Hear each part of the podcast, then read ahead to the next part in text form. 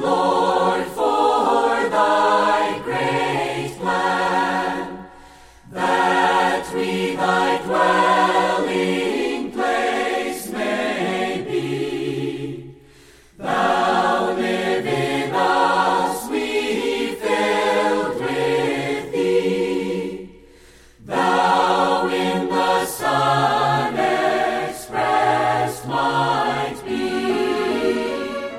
Welcome to Life Study of the Bible, brought to you by Living Stream Ministry, featuring the ministry of Watchman Nee and Witness Lee, two ministers of God's economy who served together in China for nearly 20 years. Watchman Nee was imprisoned by the Chinese government in 1952 and remained there until his death in 1972. Following his imprisonment, Witness Lee carried on this ministry in Taiwan and eventually in America and ultimately around the world. He served the Lord for more than 70 years before going to be with him in 1997. His major contribution was through a 21 year labor he called Life Study, an exhaustive commentary on the entire Bible. This program is based on those messages. Before we join today's show, we'd like to give you our website where you can find more programs just like this one. It's lsmradio.org. Again, lsmradio.org. Now, here's our show today. The Gospel of John begins in a most mysterious way. John chapter 1 may be the most mysterious chapter in all of Scripture. But yet, once our eyes have been opened to gaze into what it reveals, we have the deep impression that we are seeing things so profound, things that are held in the very heart of God. Listen to how this chapter begins and how it concludes. Verse 1 In the beginning was the Word, and the Word was with God, and the Word was God. And verse 51 And he said to him, Truly, truly, I say to you, you shall see heaven opened, and the angels of God ascending and descending on the Son of Man. In between these two bookends, John chapter 1 reveals the incarnation of Christ, who tabernacles with man, the redeeming Lamb of God, the life imparting and transforming Spirit as a dove, the Son of God, and the Son of Man, the stones for God's house, and the building of God for his ultimate dwelling place. What a chapter! And what a privilege we have that we can help bring it to you, as it was opened up by a faithful minister of the New Covenant. This is Life Study of the Bible with Witness Lee, a program furnished by Living Stream Ministry. And joining us today to help cover this marvelous chapter is Mark Robbie. Mark, I'm just really happy to have you here today for a program that I think we both have a sense is something very special. Yeah, John 1 is really a very special chapter. I'm happy to be here. Uh, I mentioned in that opening this matter of life and building, and for those who have heard the first few programs in this new life study, these words, life and building, have already been presented as the keys not only to this chapter, but even to the Gospel of John, and in some sense, the whole New Testament. So maybe you could review a little bit life and building and how those are so significant in this book. Well, as you said, Chris, uh, John chapter 1 really is uh, a summary or a crystallization of the entire Gospel of John, and in, in a very real sense of the entire Bible. What the Bible talks about and what the Gospel of John talk about are how God is life to man in order to produce his building for eternity as central points or key points, not only to, to understanding the book, but really in the heart and purpose of God, it's not surprising or shouldn't be that these are things that are a threat to God's enemy. So, what we're going to see in our first couple of sections today is the biggest or greatest enemy to life and building in the Bible. And I think this may be a surprise to some of our listeners. Why don't we join Witness Lee? The main subject of this message is let's all read together Jesus as the Lamb of God with the Holy Spirit at the dove, making the believers stones for the building of the house of God with the Son of Man. What are the main points or main things in this title the lamb, the dove, the stone, the house, and the man. These are the five main points. The lamb for redemption, the dove for anointing and uniting, and the stone for material, and the house as the building, and the man as the very substance. The substantial element of God's building is man. Man got, number one, redeemed by the Lamb. Number two, regenerated and transformed by the dove. So man becomes the stone. And then the stone builded by the dove. The dove is not only for regeneration, but also for transforming and uniting. Then eventually you have the building. But the essence, the substance, or the substantial element of this house of God is not divinity, but humanity. Because divinity is the dweller, humanity is the dwelling.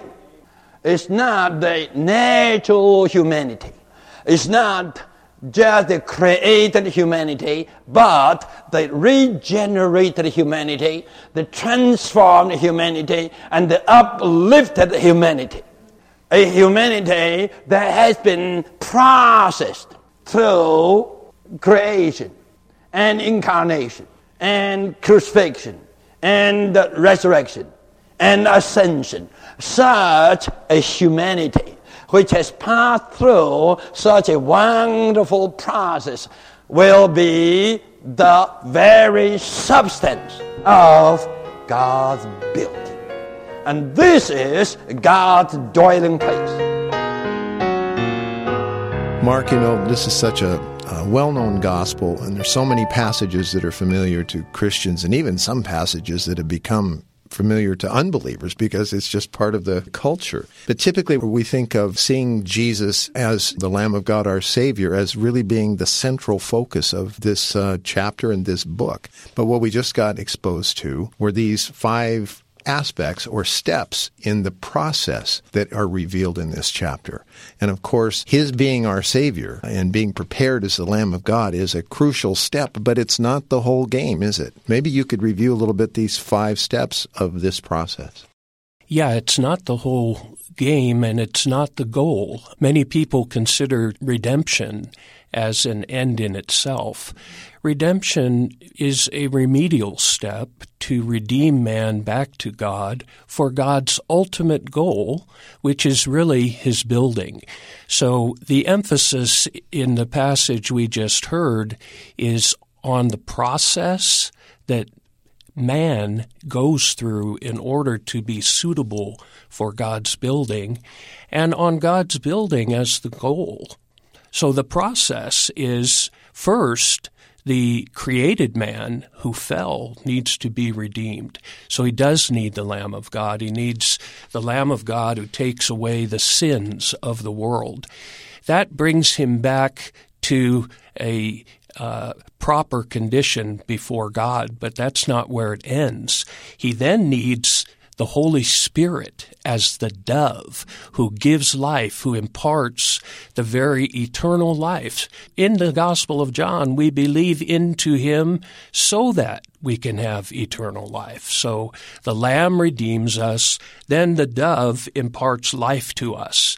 Then we experience what the Bible calls transformation, signified by a stone. Man was not made out of stone, he was made out of clay. So if a man were to become stone, that means he has been transformed. Something has happened to him metabolically. That's signified by the stone here. And what you use the stone for is building. God's house is built with this not the natural created man and not the fallen man, but the regenerated and transformed man becomes the actual material that God will dwell in for eternity. This is fantastic. Yeah, wasn't that a striking statement he made near the end there? I think he said, Divinity will not be the dwelling place. Humanity is the dwelling place. Divinity is the dweller. Yeah, it's a very deep and profound thought, and it's not a natural thought. God in eternity is a divine person, and he lived in eternity past alone in his divinity, in his divine nature. But he was not happy to dwell in divinity. He wanted to dwell in humanity. Why he wants to dwell in humanity is a secret hidden in God's heart, but that's what he wants to do. So he will come out of the heavens, he will come out of eternity, he will come out of his divinity to become a man, so that man can be God's dwelling place. And initially, that dwelling place was the man Jesus. And eventually, it's a corporate dwelling place composed of all of his believers. Well, as we mentioned a moment ago, this being the heart, the purpose of God, there's opposition to it in the universe, in the mystical and divine realm, and uh, we're going to see that now in the next two sections, actually, as Witness Lee reveals to us the greatest opposition or enemy to the building of God. Have you all read through the book of John? By reading this book, have you found who was there all the time against Christ? Religion. In the whole book, religion is the enemy of Christ. Religion is the frustration to Christ as life. Religion is the opposition. You know, eventually, who sentenced Christ to death? Religion. The Hebrew religion sentenced Christ to death, utilizing that weak Roman politics. John has a strong point in his writing to show us the problem for Christ to be alive is with religion. The poor situation was that all the religious people by that time were looking for a great leader, a great leader, Messiah, Elijah, oh, the prophet. You know, the principle still exists today for today's situation. Everywhere people expecting to have a giant preacher, Dr. So-and-so, worldwide famous. Well, pitiful situation. Then among the Pharisees, then among the scribes, then among the chief priests was there for life. Not one. They all are for a movement, a giant leader. We are waiting for Dr. So-and-so to come. The contrast in these portion of the record is so impressive. While those religionists were expecting a giant leader, and they checked with John about Messiah, John said, no. About Elijah, no. About the prophet, no, no, no, no. I am nobody. I am nothing. I am just a voice and that man said, No, no, no, he is just a voice. And what is this?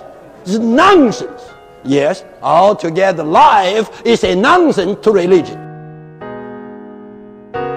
No, no, no. Just a voice. You know, Mark, this contrast you mentioned, the contrast between the religious concept and the divine thought, it couldn't really be more vivid and more stark than is portrayed here. I want to point out, Mark, after hearing this faithful speaking by a faithful brother, we're not here to shine the light on others or to point out the failure or weakness of others, but we ourselves need to be examined by this brightly shining light because human religion, human religious thought lurk just below the surface in all of us. So, religion seeks a great leader, but the divine plan was to send Jesus as a little lamb who came not to do mighty things, to assume the throne that they were asking for, but just to come and die in order that we might be saved and brought into eternal life. This contrast, Mark, it seems it's present even to this current day, isn't it? Yes, indeed it does. Uh, the religious thought uh, is in us from birth. It actually began with Cain when he invented his own way of worshiping God. That actually was instigated by Satan. So the source of the religious thought, and when we say that religion is the greatest enemy, we have to understand the source of religion. That came actually not from God, but from God's enemy. So naturally, what Satan has produced is the enemy of Christ as life. And we all, as fallen beings, have this natural religious thought within us. And we expected someone great to come. If God were to be incarnated as a man, he must be a giant. He must be eight feet tall. He must be powerful. He must be handsome. But he didn't come in that kind of a way. He came in a very, very lowly way, in a way that was so unassuming, so approachable, people couldn't believe this is actually God in the flesh. He just came as a little lamb, a little lamb of God to die for man's sins. Not a great teacher, not a learned person, not a famous person, but a lowly man. Well, I think the reason that religion is such an insidious uh, enemy to God's purpose is because it's it's really camouflaged so well. It looks like it must be of God, but really it's not. It's false. It's it's anti the divine thought. It has nothing to do with the great, dynamic, charismatic leader that we can all, of course, easily identify and then follow. But it's something so subtle as a little lamb or even as a gentle dove that can fly away. Because this point is uh, important and because this thing called religion is so deeply embedded in all of us, we're going to spend another section on this topic. So let's go back to Witness Lee. Out of sudden, John saw Jesus coming. What he said? Behold, Dr. Jesus Christ! Did he say this? What he said? Behold, the Lamb of God. Jesus was recommended as a lamb. You know what is a lamb? A lamb is just a little sheep, a little one of the flock. Well, the religionists were expecting a giant leader. Jesus was recommended not by Dr. John the Baptist, just by a voice.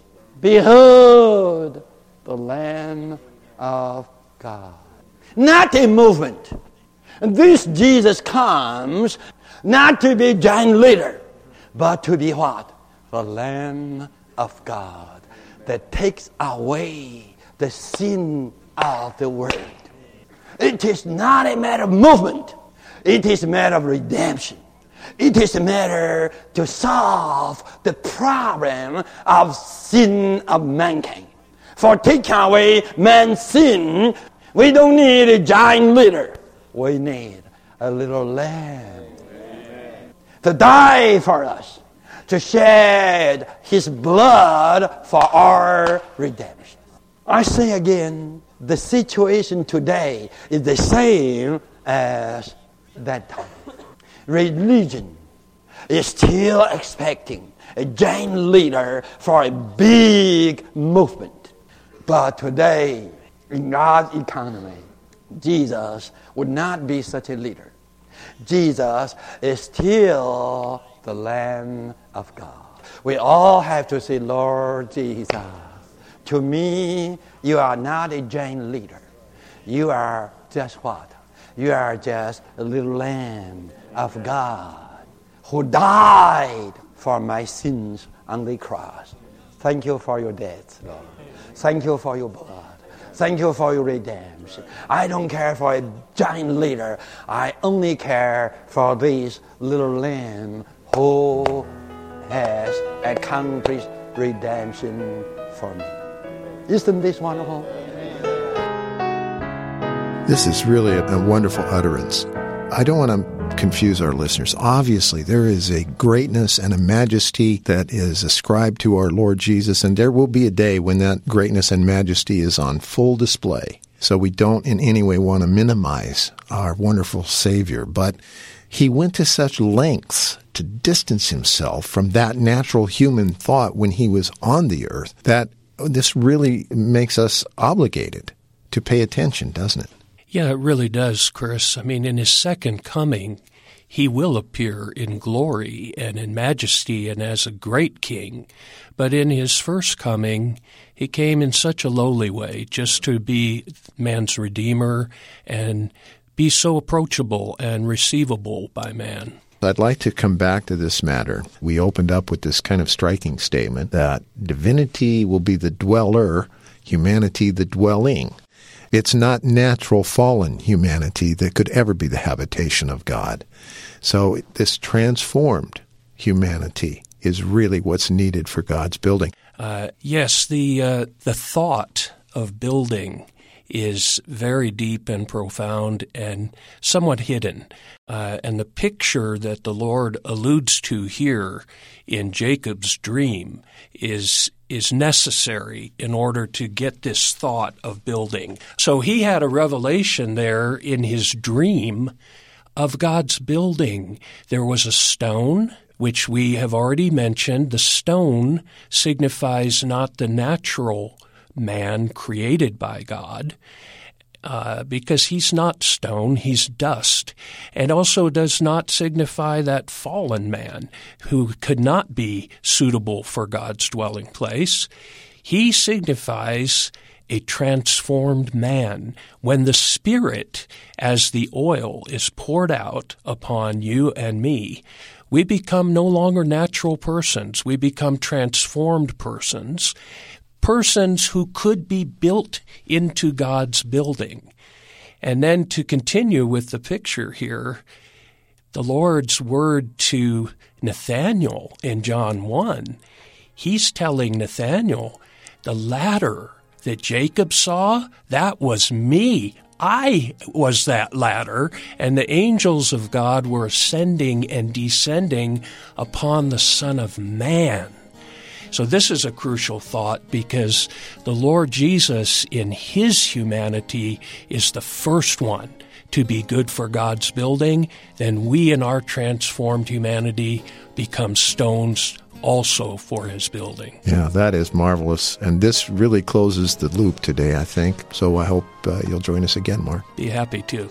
I, of course, want to extend the invitation for you to join us again and also for you to contact us. You can reach us uh, a couple of ways. Perhaps the easiest is our toll free line, which is 1 888 543 3788. That's 1 888 Life Study. You can also visit us on our website at lsm.org, and there's a radio section tab there that will take you to uh, the radio page, and you'll see all of the programs in this entire Life Study. They're available for your uh, listening and downloading. Again, that's lsm.org. And we will return for our next program. For Mark Robbie today, I'm Chris Wild. I'd like to thank you very much for listening.